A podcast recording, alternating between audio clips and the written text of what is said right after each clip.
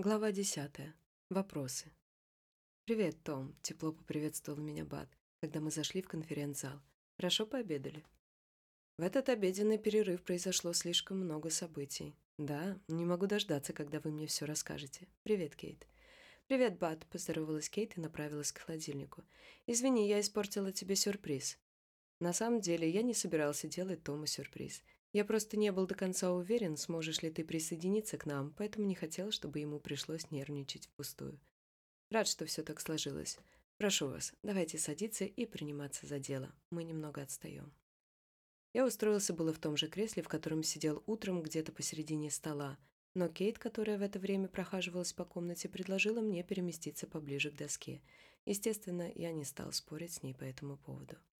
Кейт расположилась в кресле, которое стояло ближе всего к доске, а я сел напротив нее. Она предложила Баду занять место между нами во главе стола спиной к доске. «Начинай, Бад, это ведь твой конек».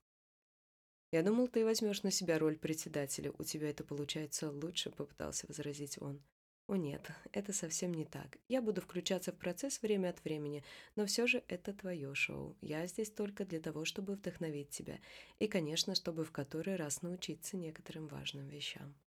Бат сел туда, куда посоветовала ему Кейт, и оба они продолжили улыбаться. Видимо, дружеская перепалка доставляла им немало удовольствия.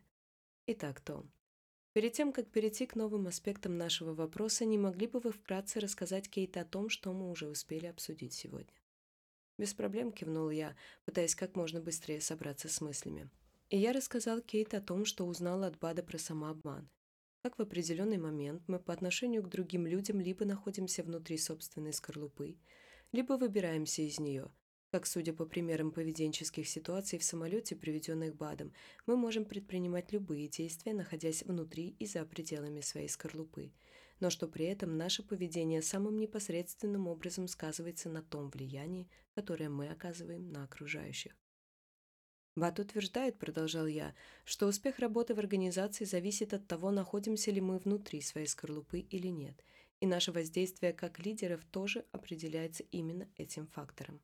«Я даже не могу передать вам, насколько сильно верю в это», – горячо подтвердила Кейт слова Бада.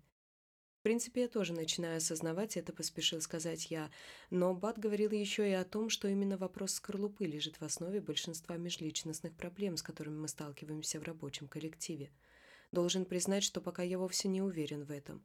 Мало того, по дороге сюда вы сказали, что практически все производственные вопросы в корпорации «Загрум» от постановки рабочих заданий до стратегических разработок основываются на этих идеях, и, по правде сказать, я вообще не понимаю, как такое может быть.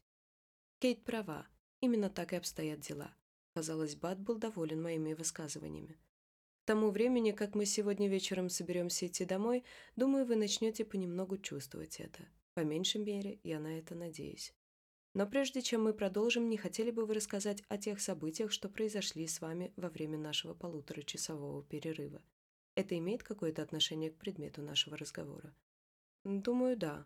я начал рассказывать им про Шерил и Джойс. Бад и Кейт с улыбкой переглядывались, а я, вспомнив телефонный разговор с Лорой, снова погрузился в свои переживания. Все получилось действительно хорошо, а потом даже не успев толком отдать себе отчет в происходящем, я чуть было не начал высказывать вслух свои мысли о проблемах с женой, но вовремя остановился. Потом я просто кое-кому позвонил. Бад и Кейт выжидательно смотрели на меня.